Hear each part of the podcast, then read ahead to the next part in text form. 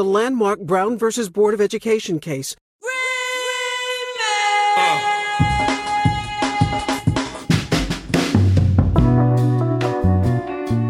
Hey everyone, this is Andrew Parsons from Prologue Projects.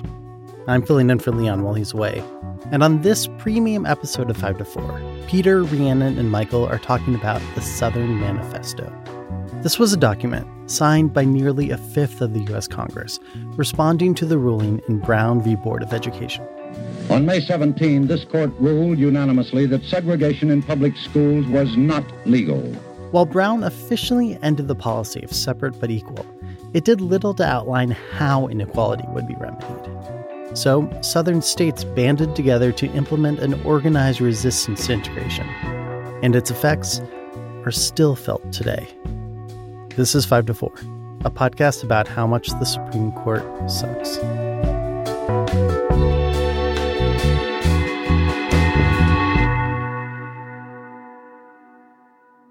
Welcome to 5 to 4, where we dissect and analyze the Supreme Court cases that have undermined our civil rights, like Drew Barrymore undermining organized labor. Got her. Mm. I'm Peter.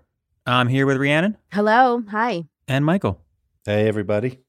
Good news down the wire from Hollywood Yeah. as we record this. Mhm. Looks like there is a tentative agreement and it, that it is favorable to the good guys. Yes. from what I've heard.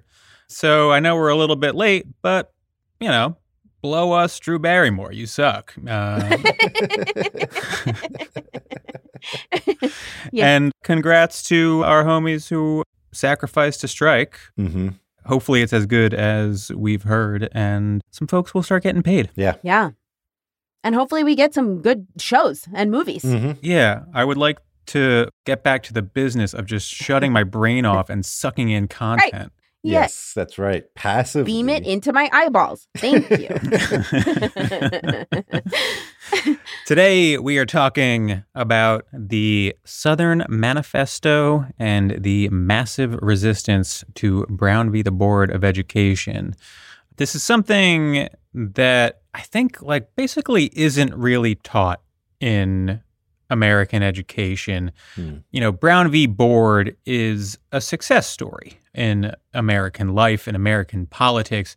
And the reality of it is that it was quite complicated. And in the 50s, especially, there was an intense struggle between segregationists and the courts and the anti segregationists, especially folks like the NAACP. And we wanted to sort of tell that story and talk about how it bleeds into our modern life and how this fight sort of shaped the 70 or so following years Mhm. of politics and law. We will give the disclaimer up front that we are not historians. And, you know, we're trying to condense a very complex story Yeah. that has had thousands of books written about it and has more characters than you could possibly count and more little events that are all fascinating in their own ways than you could possibly count. We will be putting that into like an hour 10. So you're a historian, please cut us some slack, okay? Yeah. yeah. Please keep that in your mind space before you write a very long email that our producer is going to forward to us and then no one is going to respond to. Okay? right, right, right. I think it's important too. Like, look, we're a podcast about the Supreme Court, right? And this Mhm. is part of the history of modern America that can be sort of punctuated by Supreme Court action, right? Supreme Court right. cases and you can sort of track the development of these politics particularly the politics on race in the United States through a Supreme Court lens kind of right all the way into today all the way into the last term at the Supreme Court all the way into the term that's upcoming in uh, like a week at the Supreme Court right Right. And just to be clear, you know, when you say last term, and we'll talk about this a bit later, but Students for Fair Admissions v. Harvard, the case that overturned affirmative action last term, was a case that really embraced a philosophy that you can trace to this era in history and the Southern Manifesto. And Peter, you just said too that like people don't really learn about this in like high school history and stuff like that. You also don't learn about this in law school, right? Mhm. And I think this is something we talk about a lot, which is that like in law school, you are learning Supreme Court cases and jurisprudence completely abstracted from a historical and sociological context in which these cases happened, right? Mm. and an ideological context, right? I, I think part of the story that we want to tell here is about how, yes, in some sense, the Southern political institutions were defeated in the 1950s. They lost a bunch of court cases. But these are conversations, conversations about race, about desegregation, about equal protection that we are in a lot of ways now having on their terms, on the terms that were sort of outlined by Southern political actors, expressly racist political actors in the 1950s and 60s. That's a history that isn't taught in high school or college or law school consistently at all. Mhm. So the Southern Manifesto, the South's quote unquote massive resistance campaign to desegregation, you're not learning this as part of your education on Brown v. Board of Education in law school. Yeah. And, you know, I think it's worth noting, and we'll sort of tie this together toward the end of the episode, that the way that modern conservatives look at much of our Constitution is guided by the anti Brown v. Board segregationist movement of the 1950s. Yeah. Yeah. And so, like Peter said, we're not historians, but we know this stuff because we think it's important for understanding the conservative legal movement, the Supreme Court, and the politics that shape it. Right. And so that's what this episode is about. Um, this will still be an episode about the conservative legal movement, about Mhm. the Supreme Court. Exactly. It'll be about giving you, the listener, things you need to know to understand um, how we are where we are. Yeah. Yeah. So let's start with Brown v. the Board of Education. Sure. Rhiannon, you are the expert, I've heard. Yeah, I would love to talk about Brown v. Board of Education.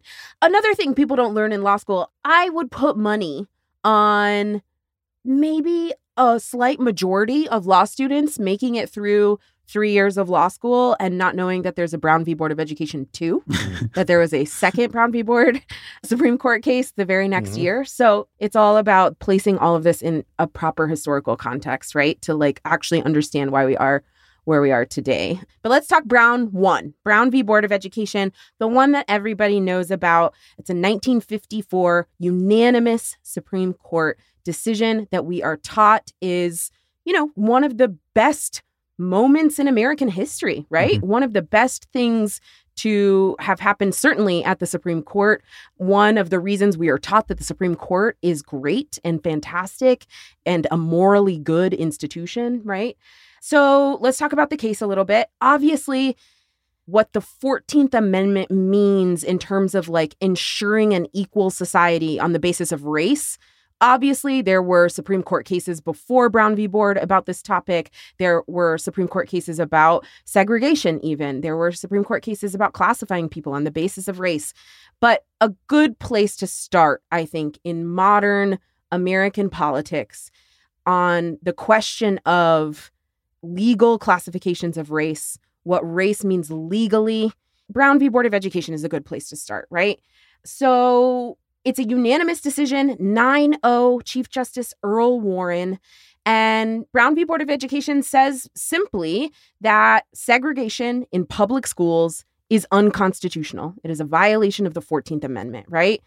From the case, quote, in the field of public education, the doctrine of separate but equal has no place. Wow. USA. USA. yeah, crowd goes wild. but as it turns out, like the Brown decision didn't say much about how schools should desegregate, what desegregation would really look like, what states and local governments would really be required to do, right? Mhm. But, you know, just taking a step back and looking at the decision, at the time, a unanimous decision in Brown v. Board was really seen as a priority, a priority by Chief Justice Earl Warren, right? The decision was considered by Chief Justice Earl Warren to be so important, right? And there was a fear, a lot of fear, that the South would refuse to comply with a decision that indicated any sort of debate or ambiguity about what the Constitution says about segregation, right? Mhm. So, in the real story of Brown v. Board, there are justices, maybe two, who actually did have hesitation about saying that the 14th Amendment means that segregation is unconstitutional. But behind the scenes, Chief Justice Earl Warren is frankly really pressuring other justices on the court to make Mhm. this a unanimous decision, right? A very talented behind the scenes guy, Right. famously. Absolutely. And again, that's because there's a fear at the time that the South, in particular, is insolent enough that it was going to weaponize any official legal arguments against desegregation and just straight up not follow the ruling, right? Like if there's a dissent in Brown v. Board, the South is obviously going to pounce on whatever the argument is in the dissent and they would fight the ruling tooth and nail, right? Concerns that ended up being totally unfounded right, right. because they didn't even need dissents. exactly. Exactly. They didn't even need Right. dissents. Right. In a way, they were unfounded concerns because it turns out nothing could stop the South Exactly. from being intransigent. Right. This is a story about the South saying fuck you anyway, right? Even though it was unanimous. Yeah. Mhm. We would be remiss if we did not mention, as we do maybe every time that Brown v. Board comes up, that at the time, future, not yet, Chief Justice William Rehnquist was clerking for a Supreme Court justice at the time. Hmm. Justice Jackson asked his clerk, William Rehnquist, to write up a memo as they were considering Brown v. Board, write up a memo about what Rehnquist thought about the case, how the court should come down. William Rehnquist wrote a memo saying that Jackson should vote to uphold segregation, Mhm. saying that separate but equal is constitutionally sound and correct. Mhm. Well, I'm sure he won't perjure himself before Congress about that later. Later on. Yeah, definitely not. And so when the decision comes down, it is 9 0. And when you read the decision in law school, you talk about how powerful the language is. You talk about how unequivocal Chief Justice Earl Warren's writing is in saying that segregation is unconstitutional, that it deprives non white children from an equal education.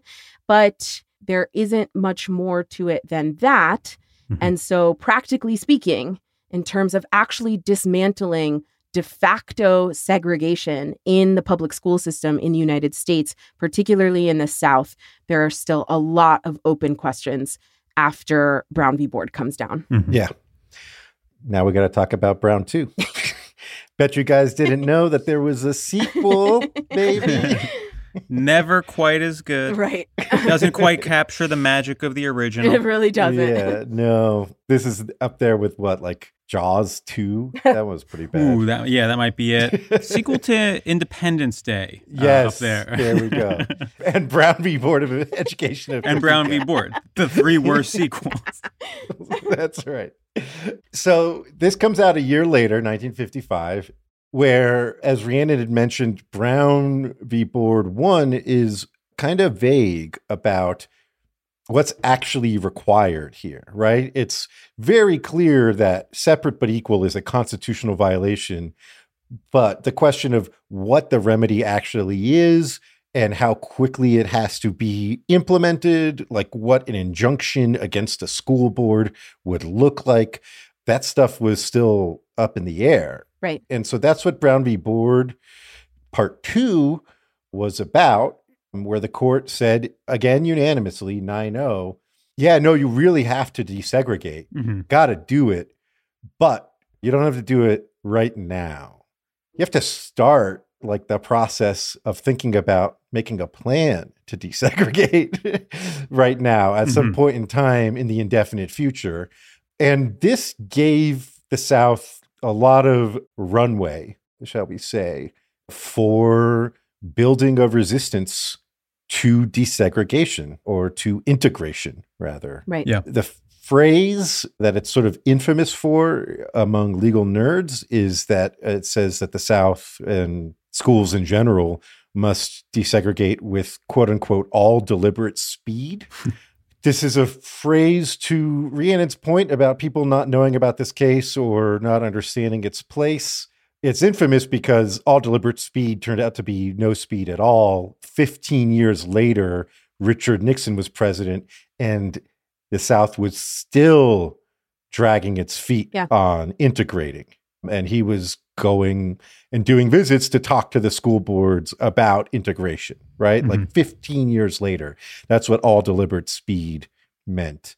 But Harvard educated lawyer Chuck Schumer uses that phrase saying that he would work on Stephen Breyer's replacement nominee with Mhm. quote unquote all deliberate speed.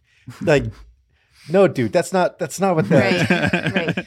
Why would you because it was sitting dormant in his brain and he didn't know Right, why, right. and he just pulled it Right. out. exactly? Here's a phrase that is associated with the intransigent South fighting integration, a process that ended up taking decades. And he's using it to say we're going to work quickly on this because we think it's important.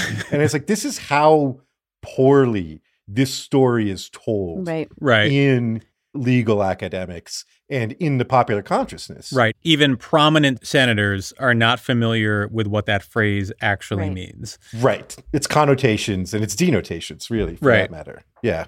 So we have these two cases ordering integration, but providing no specifics about how integration must proceed and not even giving a deadline, instead, giving this vague terminology, all deliberate speed, which the court, I'm sure, thought was a general way to say relatively quickly, Right. right? Yeah. Mhm. Mhm. Let's move things along. But when you are dealing with an intransigent political body, the vagueness built into that phrase becomes a weapon. Exactly. And so what ends up happening is that the South intentionally gums up the gears for years on end. Mhm. As soon as Brown drops, there is a reaction from prominent white politicians in the South. James Eastland, the notorious segregationist senator from Mississippi, announced that, quote, the South will not abide by nor obey the decision. Senator Harry Byrd of Virginia, who would end up becoming one of the primary architects of resistance to Brown, he says Brown, quote, was the most serious blow that has yet been struck against the rights of the states in a matter vitally affecting their authority and welfare. Mm. Shortly after Brown comes down, multiple states signal their defiance. Alabama's State Board of Education votes to continue enforcing segregation. Politicians there vow to abolish public schooling before they integrate. In early 1956, Senator Byrd announces a campaign of, quote, massive resistance to Brown. He says, quote, if we can organize the southern states for massive resistance to this order, I think that in time the rest of the country will realize that racial integration is not going to be accepted in the South. At about the same time, you have Southern politicians led by Strom Thurmond and Georgia Senator Richard Russell publish the Declaration of Constitutional Principles, better known as the Southern Manifesto.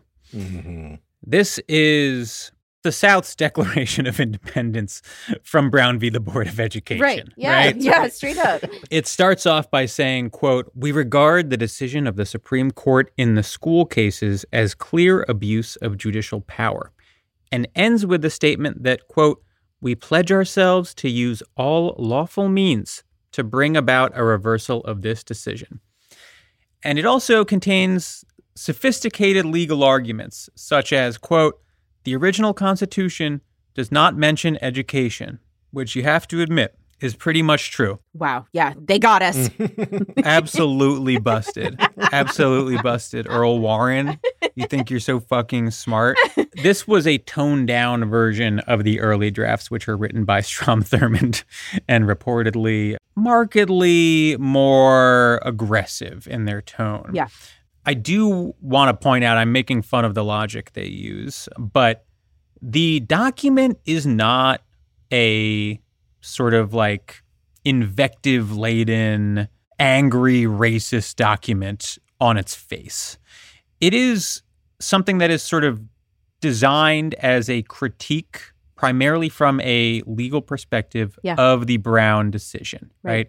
There was a conscious effort on their part to couch it in those terms because they were trying to make a case that was sort of political and legal. And that's important for reasons that we'll discuss. But basically, you know, they are doing more than making a political statement about their disobedience, right? They are trying to make a legal argument that they have a right Yes. to disobedience here. Yeah. Mhm. It is signed by 101 of the 128 federal congressmen in the South, 82 reps, and 19 senators. The entire delegations from Alabama, Arkansas, Louisiana, Mississippi, South Carolina, and Virginia all sign. And it basically functions as a rallying cry for politicians across the South. And the material political resistance comes from all over the South, but I want to focus a little bit on Virginia, which probably had the most comprehensive, well structured, so to speak, form of resistance in something called the Stanley Plan. In August of 1954, right after Brown, Virginia put together the Gray Commission, a commission designed to create a legislative response to Brown. After Brown 2, the governor, Thomas Stanley, announced that the state would continue to segregate schools. And the next summer, the summer after the Southern Manifesto was circulated, Stanley spearheads a special legislative session. And out of that session comes 13 bills designed to prevent integration, together referred to as the Stanley Plan. The most notable feature was that the governor could shut down any public school district that has plans to integrate. On top of that, there was a state level commission to oversee student quotas, and the governor could simply reassign black students to black schools with the stroke of a pen. Southern politicians had been concerned that local government officials, like school board officials, were much more likely to fold under federal pressure, right? If you're like some local school board official, you don't want to be standing up to the Supreme Court.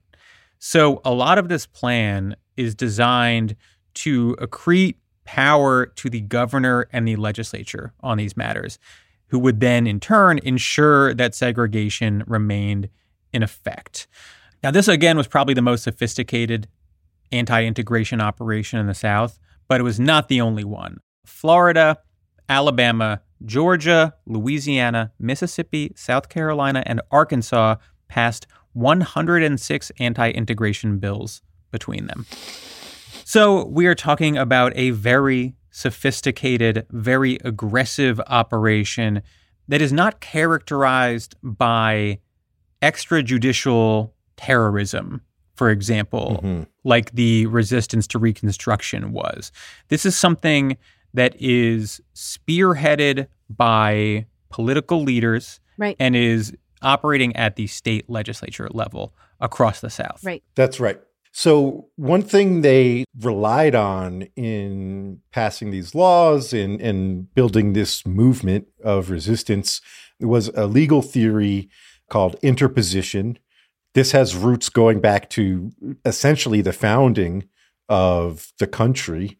The name of it, interposition, comes from the idea that the states can interpose themselves between the federal government and the population of that individual state if policymakers in the state believe that the federal government is doing something unconstitutional and has essentially like acting ultra vires beyond its powers. Exactly. If federal law or the Supreme Court, the federal Supreme Court, does something that the states are saying, no, that's actually not in your power to do, or you're acting too supremely, right? Yeah. You don't actually have that control over us, then the state can like refuse to abide by it. Yeah. You could imagine a form of interposition that like leftists would get behind, right? Like if President Trump had said, just like Lincoln before me, I am unilaterally suspending habeas corpus because of the threat of the Black Lives Matter protests and Antifa, and we are just going to round up people and throw them in jail.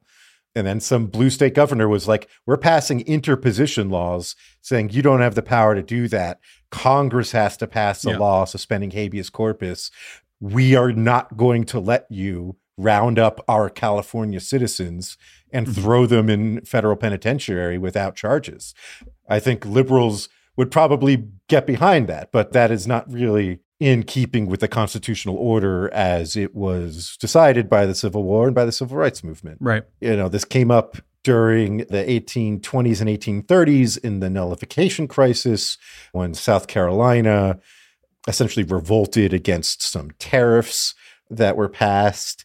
And it comes up again in 1950s and, and 60s as the South once again has decided that the state's rights to ignore the federal government are of the utmost importance and central to their sovereignty and that essentially the federal government can't tell them to desegregate Right. right and so several southern states use this theory to pass laws saying interposition bills saying brown v board does not extend to Florida. Mhm. It does not extend to Alabama. It does not extend to Georgia, et cetera, et cetera, et cetera.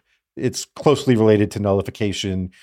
It's very similar, but it is a theory of government that predates everything we understand about modern American politics, right? Mhm. This goes back to when it's like the Federalists versus the Anti-Federalists and basic questions about the role of the federal government in structuring American society. Yeah. And you can find like the early discussions of this theory in like the Federalist Papers. Yes, in 1790s around the drafting of the Constitution. Right. Absolutely. These were the ideas they were hammering out. Right. You know, you're, when you're dividing power between the federal government and the states, there's always this sort of like, well, who's in charge here? Right. On what topics? right, right? Who's the final boss? Right. it's a question that to some degree we now feel is answered, but a lot of that is because of this era Right. Right. in legal history when this question was like very directly raised by the southern states. Exactly. Right. There are two big times when this question has been sort of asked and answered, both times revolving around the rights of African Americans. And that was the Civil War and then the Civil Rights Movement. Mhm. Both times with the federal government having to assert authority over the states to protect the rights of Black Americans. Yeah. I think it's important to note that this is the serious theory that underlies all of this, Yes. right? And the South is using this theory to very consciously and purposefully present the Southern Manifesto and their opposition to segregation as a principled legal stance, right? Yes. Not simply that they are motivated by, you know, their desire to subjugate black people, but that they have a particular constitutional order Right. That they are Mhm. defending and that they have a coherent vision of that constitutional order. So this was sort of their way of, you know, demanding that this be taken seriously not just by politicians but by for example scholars. Right. That's exactly right. Yeah. And to drum up popular support, right? when in broad culture, in, in American public life, maybe there's some ambivalence when Brown v. Board first comes down in the South, right? Mhm. Maybe people are like, okay, well, that's what the Supreme Court said. So, yeah, I guess public schools are going to be integrated from now on, right? But Southern politicians are developing and presenting this theory of interposition to show and to create, right, a legitimate looking, principled legal stance on the matter, right? Mhm. An argument that actually the Supreme Court doesn't have the authority to do this. So, an example of the theory of interposition kind of coming to a head and the US Supreme Court kind of striking down the theory of interposition happens as a result of the integration controversy in Little Rock, Arkansas. So, something you do learn in high school in the US, I hope, is about the Little Rock Nine, right? This is about the school district in Little Rock. What their plan was to desegregate schools after Brown v. Board came down, right? Brown v. Board comes down in 1954. The school district in Little Rock, Arkansas made a plan to desegregate schools, a plan that set out that the expectation was that by 1963, all public schools in Little Rock would be integrated. They would not be white only public schools. Other school districts in Arkansas didn't even try to make a plan. They were totally resistant to desegregation. The state of Arkansas was completely opposed to integration of public schools as well. And in fact, Arkansas is one of those states in the South that passed an interposition bill, right? The state legislature in Arkansas passed a constitutional amendment in their case, basically requiring the governor to oppose, quote, in every constitutional matter, the unconstitutional desegregation decisions of the United States Supreme Court. Yeah, you know, again, it's easy to sort of cast this off as these radical legal theories being floated by you know nut jobs in the south. But what we're talking about is a much more orchestrated effort right? And we might roll our eyes at this now as a futile attempt by the states to try to assert themselves. But there was a large amount of political power behind this, and it's sort of hard to understate just how high these stakes were at this point for these political institutions who were trying to continue this effort to subjugate black people the same way that they've been subjugating black people for hundreds of years. Right. So you see there, Arkansas is adopting the theory of interposition in their state constitution, right? Saying that actually the US Supreme Court is acting unconstitutionally. And in our state constitution, we are requiring our state governor to oppose any efforts to effectuate those unconstitutional Supreme Court decisions, right? Arkansas also passed a law that did away with compulsory attendance at public schools that were desegregated, right? In general, attendance at public school is compulsory. You got to send your kids to school or you got to homeschool them or whatever, right? Arkansas passed a law that said, actually, no, we're doing away with compulsory attendance. If your public school is integrated, you do not have to send your children there, right? But meanwhile, the Little Rock School District was kind of moving forward with their desegregation plan. The school board had spoken to residents of the school district. They had talked about their plan to desegregate. The public in Little Rock in general were okay with the integration plan moving forward. And so, in the fall of 1957, nine Black students were chosen to start attending school at Central High School in Little Rock. Now, the day before they were set to start school, this would have been September 1st, 1957, the governor of Arkansas, Orville Faubus, sent the Arkansas Hold National. On. What is that fucking name? Orville Faubus. Unbelievable. Orval. Orval Let Faubus. me make sure 100% because it's so fucking crazy that like now I'm second guessing. No, no, myself. I've I've seen the name Faubus. That's what it is, right? Yeah, yeah. No, I, I just wanted to. yeah, yeah, it is. We can't just breeze past Orval Faubus. Faubus. Yep. Uh, that's the name of someone who's definitely worn a white hood. That's what I'm saying. I mean, it's just it's just it's just offensive. It's an offensive name. You know what I mean? Yeah. It's No, no, no. You're basically destined to be the governor of Arkansas in the mid 50s when your name Right, is exactly. Orval Faubus. Exactly. Yes. So the governor of Arkansas, Orval Faubus, sent the Arkansas National Guard to Central High School the day before those nine black students were set to enter the school. And by governor's order, made the school, Central High School in Little Rock, off limits to black students. Now, the students, of course, showed up to the first day of school the next day. And most listeners, I imagine, have seen photos of that day, right? Where soldiers, literally the Arkansas National Guard, are lined up in front of the school to prevent the Little Rock Nine from entering.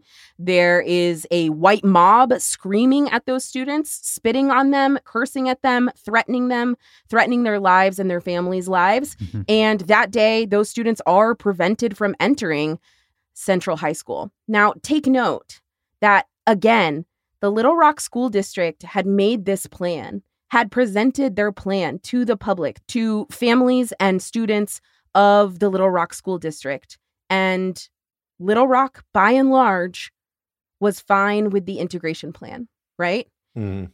it was this legal rebellion, right? It was the governor and the state legislature in Arkansas drumming up these arguments and instigating people against the idea of integration that created this mob, Mhm, right? mhm.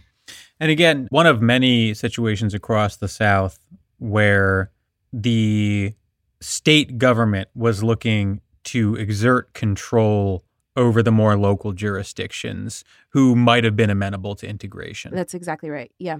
And so now with white mobs and the Arkansas National Guard literally preventing these nine students from entering Central High School. On September 24th, President Eisenhower sent literal U.S. Army troops, Mhm. federal troops, to protect the Little Rock Nine and forcibly integrate the school, right? Mhm. President Eisenhower also federalized the Arkansas National Guard, bringing the Arkansas National Guard under federal control.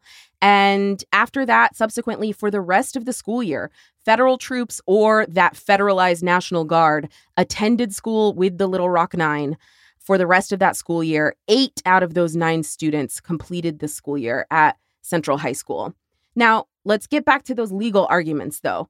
In February, after the school year had started, after Central High had been forcibly integrated, basically by the power of federal troops protecting those nine students, Mhm. the school board in Little Rock in February filed a petition in federal court, basically asking permission to postpone their desegregation plan, right? In their petition, they said the governor of our state has manufactured so much hostility. The state of Arkansas has created in the public's mind the idea that there is a legal battle to be fought over mm-hmm. desegregation. And now the legal battle is being waged all across the South, right? And so the school board in Little Rock is saying, well, now all of these people, now all of the parents, now all of the white population in Little Rock is jumping on this argument that states don't have to go by what the Supreme Court said in Brown v. Board. And now it's just too hostile an environment for us. And we need to postpone the desegregation plan. Right. Right. Mhm. Right. They ask the federal court to postpone their desegregation plan for at least two and a half years. Basically, they're saying, look, all of this legal stuff now is happening and it needs to get sorted out, and hostility needs to die down before we actually go through with our plan for integration. Let's wait 100 years right, exactly. before we do this, Yeah. please. yeah. This is three years after Brown Right. won Right, already. right. Right. And not only are we still not integrated, we are asking for more time to actually get integrated. Right. Exactly. Yeah. And also, it's worth noting here that the argument here, although I am sort of sympathetic to the school district's position in a vacuum, but the argument is functionally like as long as the state governments across the South are fostering hostility, Right. we should not have to integrate. Right. Right. Oh, yeah. What incentive structure does that create? Exactly. Right. Exactly. Yeah. Yeah. And so that case, they filed it in federal district court in Arkansas, asking for permission basically to postpone their integration plan.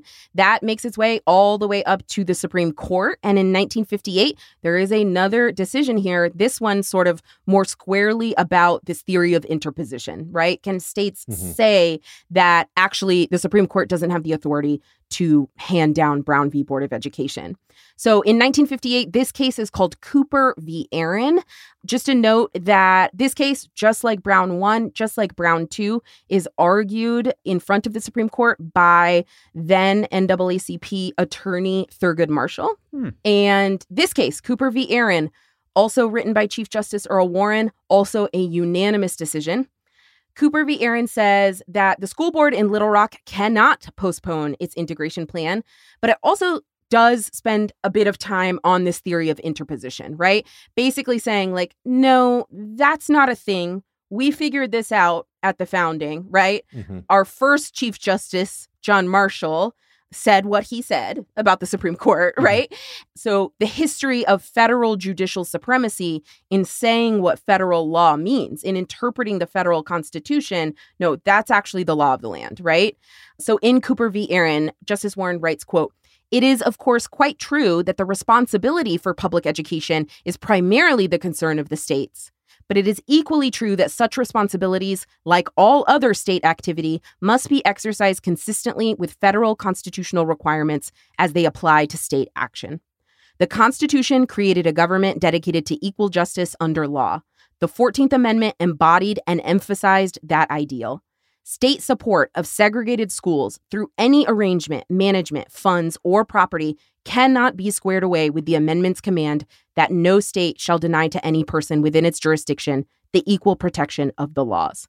The right of a student not to be segregated on racial grounds in schools, so maintained, is indeed so fundamental and pervasive that it is embraced in the concept of due process of law. Mm-hmm. So here, you know, in Cooper v. Aaron, they're not just ruling, no, Little Rock, you do actually have to integrate. You cannot postpone your integration plan. They're also saying, no, no, no, this theory of interposition, that's not it. You're not winning the day with this one, right? right? Right. They're sort of establishing what we now call judicial supremacy, right? Saying that the, right. mm-hmm. the Supreme Court is, in fact, the final arbiter of the federal constitution. The states don't right. get to weigh in on mm-hmm. that in any meaningful way. And that sort of theory of the law has reigned for 70 years with complaints from both sides, right? Mm-hmm. Yeah. You know, as the Supreme Court has gotten more conservative, you've seen people on the left questioning it. Cooper v. Aaron also came up a couple of years ago when some states were sort of trying to fudge federal COVID requirements. Right. Yeah. And exert themselves in that sense. Yeah. Reagan's Attorney General, Ed Meese, was a big critic of this mm-hmm. and judicial supremacy in general because back then they felt like they were on the outs right. and didn't like the liberal supremacy. Right. I think, to be frank, both sides have taken disingenuous positions on this at different times. Absolutely. Based on who's in power. But for the most part, it hasn't really been seriously questioned. And so this sort of marks the defeat of the legal theory behind the resistance to Brown, right? Right. And right. The Southern jurisdictions are left pondering their options. Mm-hmm. So following these losses and you know the Little Rock loss is one example but they're taking L's across the south in this era. Southern jurisdictions move towards a strategy of sort of surface level compliance with anti-segregation orders while trying to find the biggest loopholes that they can find. Mm-hmm. Right if you remember our episode on Palmer v. Thompson, yeah, and public pools, you can guess where this is going. Right. Yeah, this is sort of the precursor to drained pool politics, right? Exactly. Cooper v. Aaron dropped on September 12th, 1958. On September 27th, James Lindsay Almond, the governor of Virginia, ordered public schools in Warren County, Arlington County, Charlottesville, and Norfolk to shut down entirely rather than integrate. Right. In 1959, Prince Edward County, Virginia, was ordered to integrate its schools, instead, closed its public school system entirely. White families attended private schools, propped up through state funds, while black families had no education option at all in Prince Edward County until 1963. Four years where black kids were either getting no education, getting education at home or getting education out of like makeshift private schools in black communities. Right. But not supported by the state at all. Not supported right. by the state. Some great books have been written about this, but literally former black teachers who no longer had jobs were just teaching kids in their basements, you know, right. mm-hmm. just literally makeshift education for 4 years. Yeah. Think about how much people complain about like Zoom school and how, what that has like done to our generation, right?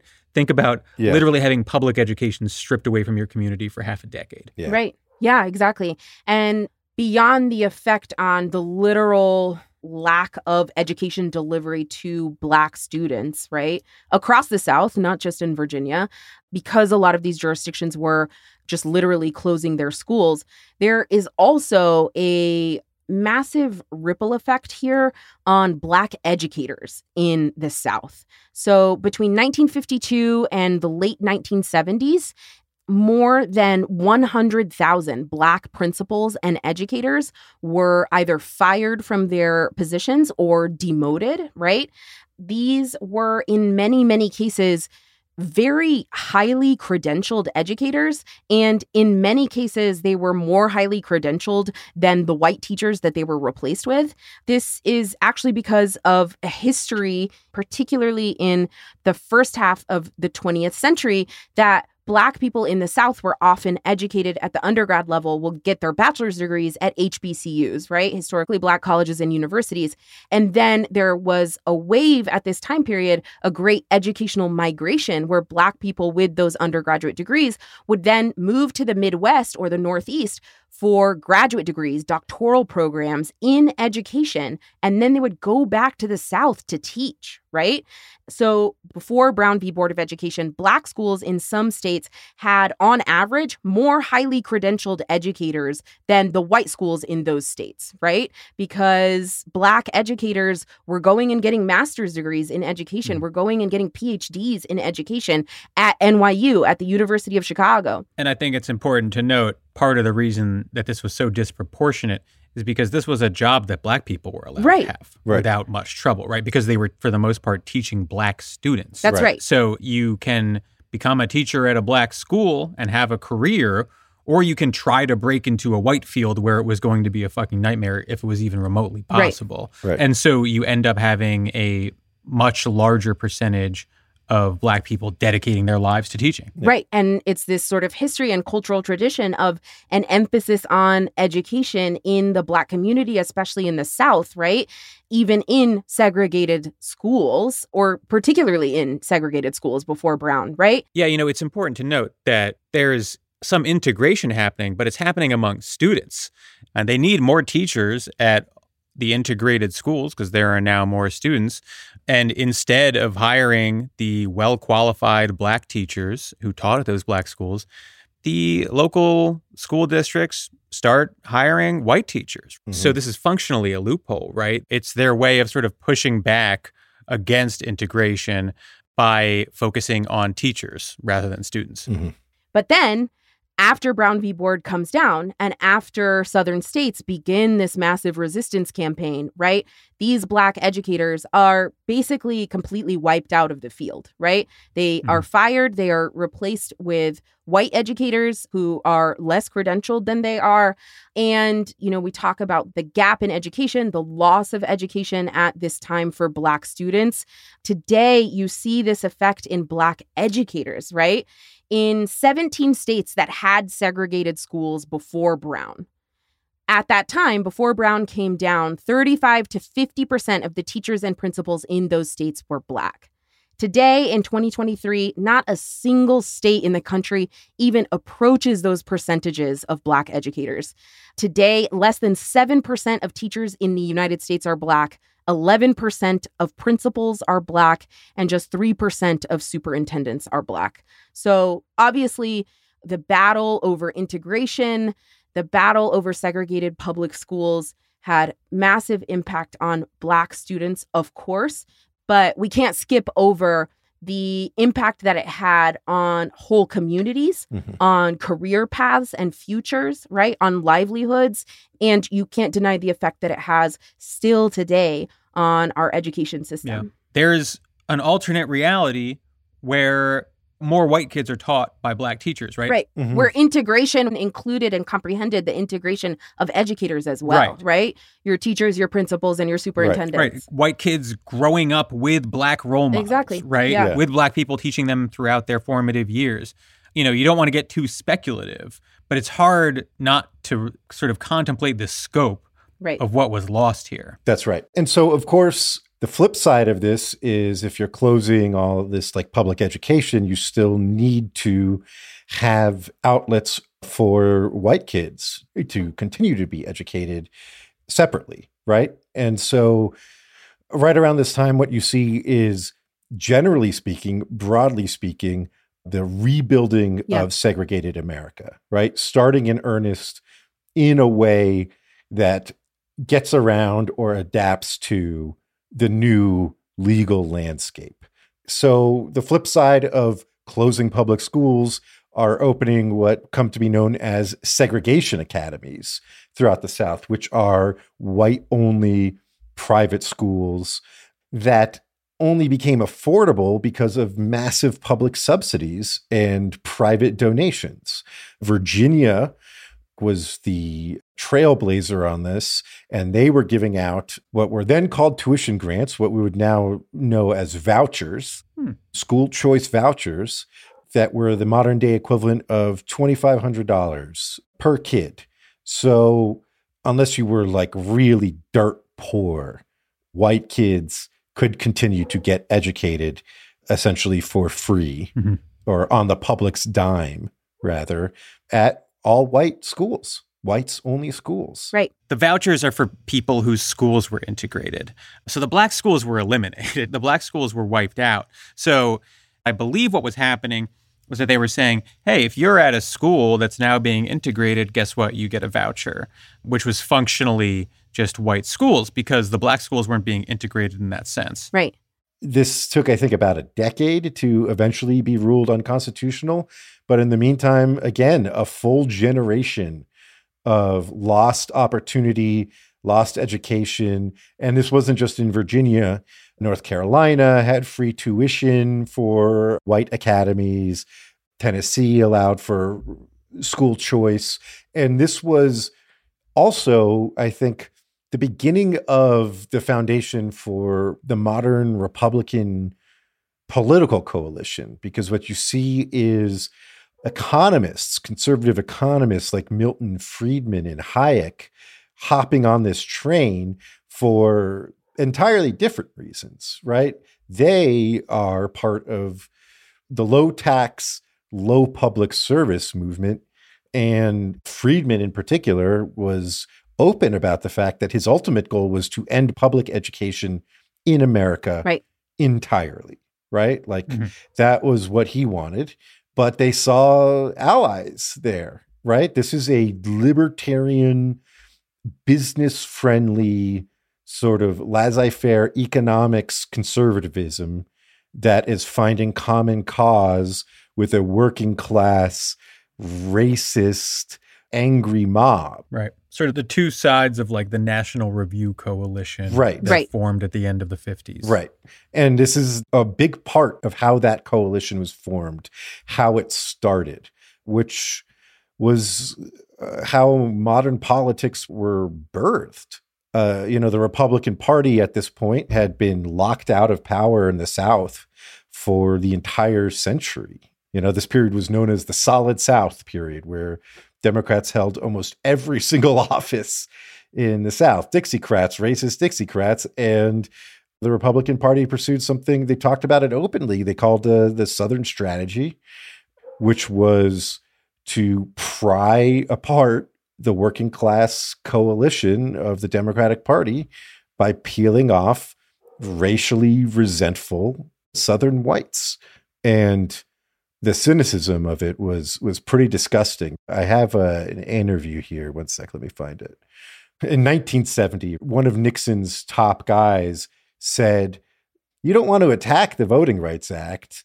You want blacks to register in large numbers in the South because that's what drives white Democrats to change their party affiliation. Mm. that is the takeover of the Democrats by black voters is driving white Southerners into our arms. It's really kind of shocking actually how open they were about it. Mm-hmm. And this goes back to the to the late 50s and early 60s and you've got George Wallace and Barry Goldwater and this whole movement around making segregation a Republican cause. Yeah. And that broke the New Deal Democratic coalition and gave us the modern two parties as they exist today. Right. And so you can also see what a natural marriage this is with the conservative legal movement at the time, right? Right. This is a movement its seeds were in originally in revolt to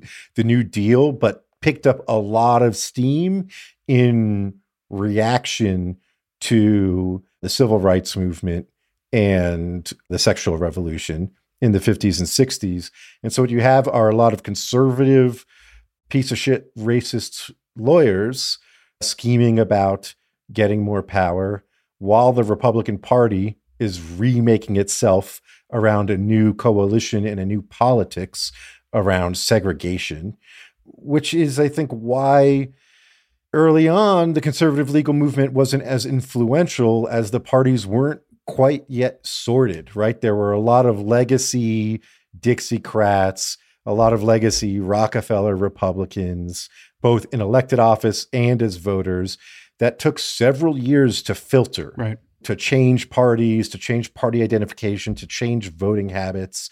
But as that filtering happened, this ideological legal movement found a more and more welcoming home in Republican partisan politics Mhm. and gained more and more prominence and power as a result. Yeah, I think that's exactly right. Like, you simply cannot understand modern day American politics without understanding the South's massive resistance to Brown v. Board, right? And you can't understand the conservative legal movement and you can't understand a hyper conservative Supreme Court without understanding the history around and the history that flowed out of Brown v. Board of Education, right?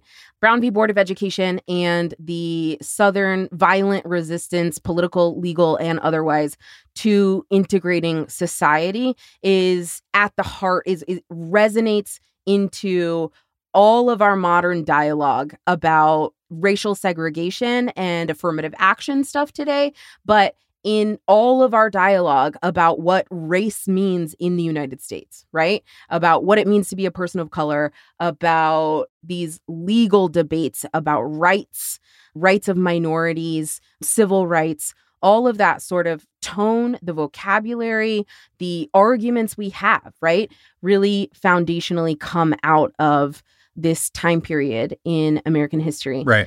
one in particular legal debate that comes out of Brown v. Board is about what it is that Brown v. Board actually ordered. Like, yes, Brown v. Board said that segregation in public schools was unconstitutional, but what aspect of segregation, right?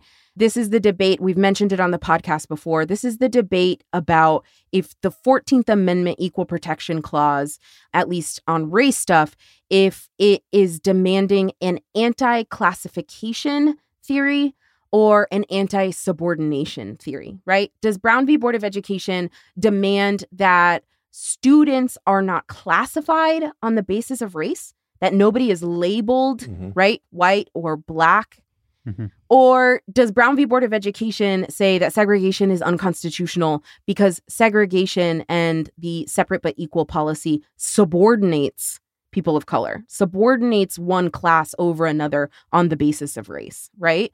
And so that debate has continued today, right? That is the debate that is happening.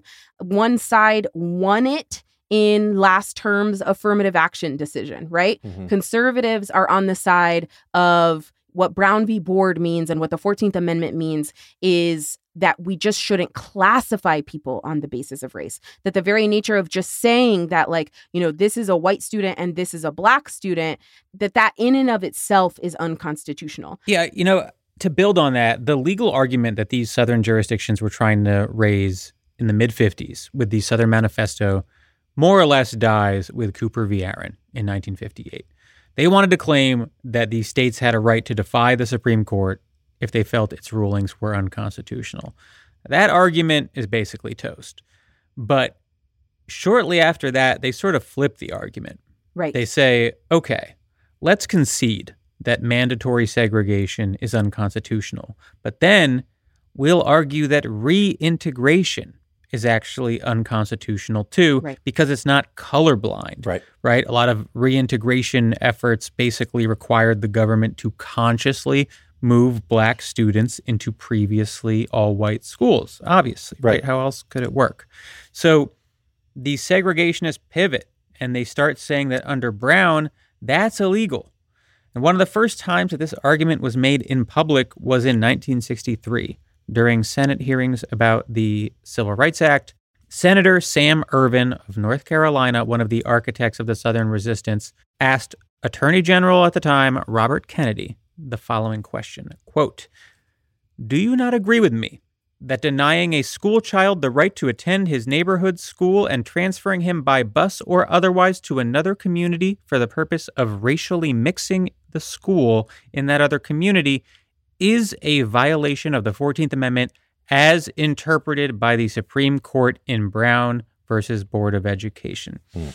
Kennedy was reportedly unprepared for the question, fidgeted in his seat, and conservatives have used this line of argument ever since. Right. They used it to oppose busing in the 60s and 70s, and they used it, what, 15 years ago now It was the primary argument employed by John Roberts in Parents Involved about school district integration in Seattle. Mhm. It was the primary argument he used this year in Students for Fair Admissions v. UNC, like we mentioned, striking down affirmative action.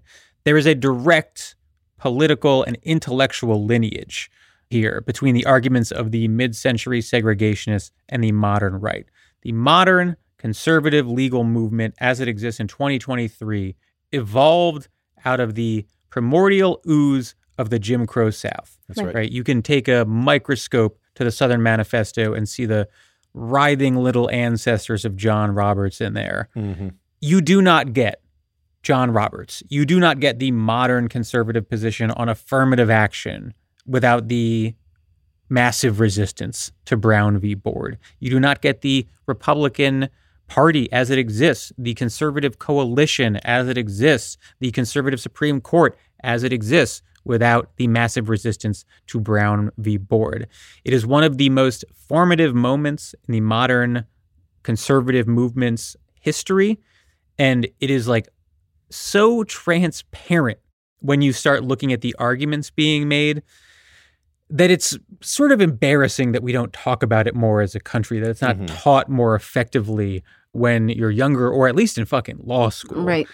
But but the arguments that were being made by expressly racist segregationist senators in the early 1960s are the same exact arguments constitutionally being made by the conservative majority of the Supreme Court right now. Right. Right. And not just being made, being made into law by the conservative majority. Right. Right. Winning. Right. And not just that, but we should point out that they are at the same time pretending to be the heirs of integration. That's right. Right. Because they found Yes. this sort of like gotcha way to twist around Right. Brown v. Board and talk about a colorblind constitution. Yes. Right. Right. They have sort of claimed the mantle of the anti racist Right. efforts of the 1950s, when in fact, they are actually inheriting the mantle of the express segregationists, you know, Strom Thurmond, George Wallace, and their ilk. That's right. Yeah, that's exactly right, Peter. You know, you talked about Senator Ervin sort of questioning Robert Kennedy, maybe catching him a little off guard, because what Senator Ervin seemed to be saying all of a sudden was that he agreed with Brown v. Mm-hmm. Board and that maybe that the way integration efforts were being ordered by federal courts, that that was a violation of Brown v. Board, right? Right. That that was racist in its own way. Senator Ervin was a person who was outspoken about Brown v. Board of Education being incorrectly decided, Right. right? Mhm. In 1963, when he is questioning Robert Kennedy, this is not a politician acting in good faith, pointing out his concerns that maybe integration is actually racist, right? Right. And I think you have to keep that in mind as the politics continue. So, yes, Southern politicians and the South and conservative lawyers accepted in a superficial way that Brown v. Board was correct, right? They began in the early 60s quite quickly, right? Giving Brown v. Board the decision a sort of lip service, right? That, yeah, sure. Uh, That's the law of the land. Right. It is the law of the land. But what they were doing was doing that in a bad faith way and reorganizing their political, their legal resistance to the actually effectuating an integrated society, right? That's right.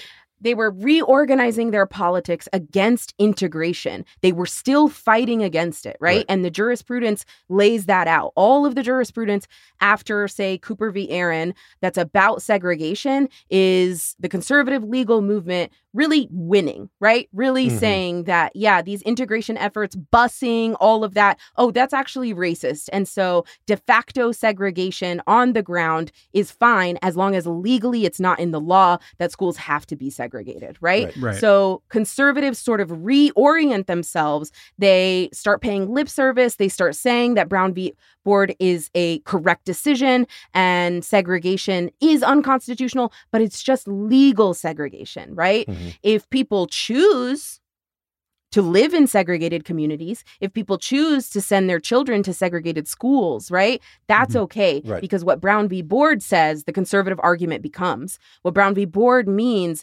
is just that you can't have segregation in the law. That's all the 14th Amendment means. It doesn't Right. mean a single thing more than that, Right. right? Right. The fact of segregation as it exists throughout the South Right. becomes this like pre-existing reality that the Right. Supreme Court and the federal government are not allowed to mess with. Right. Right, Right. right. It's organic. Right. And while they're making these arguments, of course, racist whites are fleeing mixed areas to Mhm. new developments, new housing developments, suburbs, building new schools, using funds to build new roads to facilitate this, all to rebuild a segregated society, right? Exactly.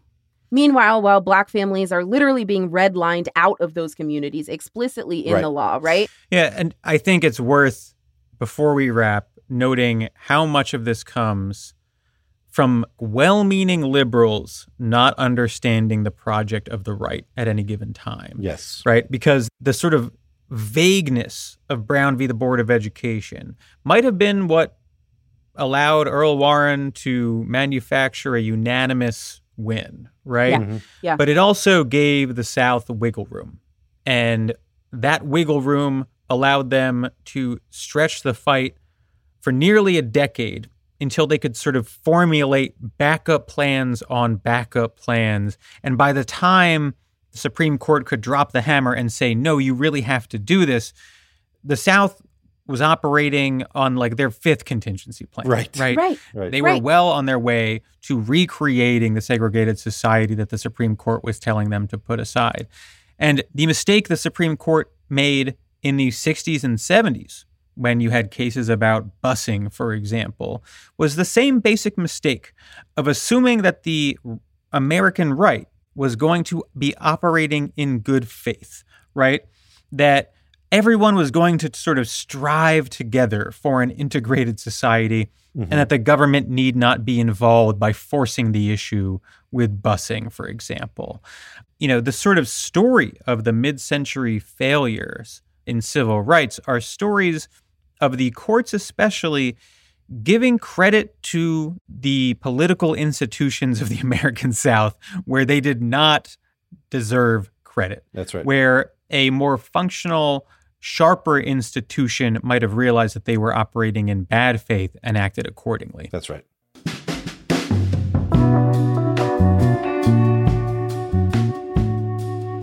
Next week, Berghuis v. Thompkins, a case about your right to remain silent. Much requested. much requested. Because it's a shitty one. and we've put it off because it's actually so stupid that I'm not sure what to say about Oh, it. it's ridiculous. But we're going to think of things. Yeah. And we're going to bring Jay Willis on board. Yeah. Because we made fun of him on one of our more recent episodes. And as a form of apology, you get to be on the show. Yeah. Oh, right. I thought it was because out of the four of us, he looks most like a cop, and so can really elucidate maybe that side of things. No for us. doubt about that. Imagine Jay Willis with a mustache. oh Oh my oh, God. Jesus Christ. yeah. Thank you so much for subscribing uh, and listening to our, our little episodes where I read an entire book about the Southern Manifesto uh, just for you. Last week, y'all, peek behind the curtain. Last week, we were like, what should we do next week for our Patreon episode? And Peter was like, Southern Manifesto. we were just like, what? And he was like, it's so cool. Southern Manifesto. I've been reading about it. I don't and we're think like, I sound okay. like this. I sounded really nonchalant Yeah. and detached. like I was sipping on some brandy in my study. Right, right, right, right. Yeah. Oh, I've Right. been reading about the Southern Manifesto. But yeah, Peter Yeah. reads a damn book, and then we got to make an episode out of it. No, when I requested the episode, I said it very calmly and normally, like a regular guy, like a cool guy. All right, folks. See you next week. Bye, Bye. everybody. Five to Four is presented by Prologue Projects. Rachel Ward is our producer. Leon Neyfakh and Andrew Parsons provide editorial support. And our researcher is Jonathan DeBruin. Peter Murphy designed our website, 54pod.com. Our artwork is by Teddy Blanks at Chips NY. And our theme song is by Spatial Relations.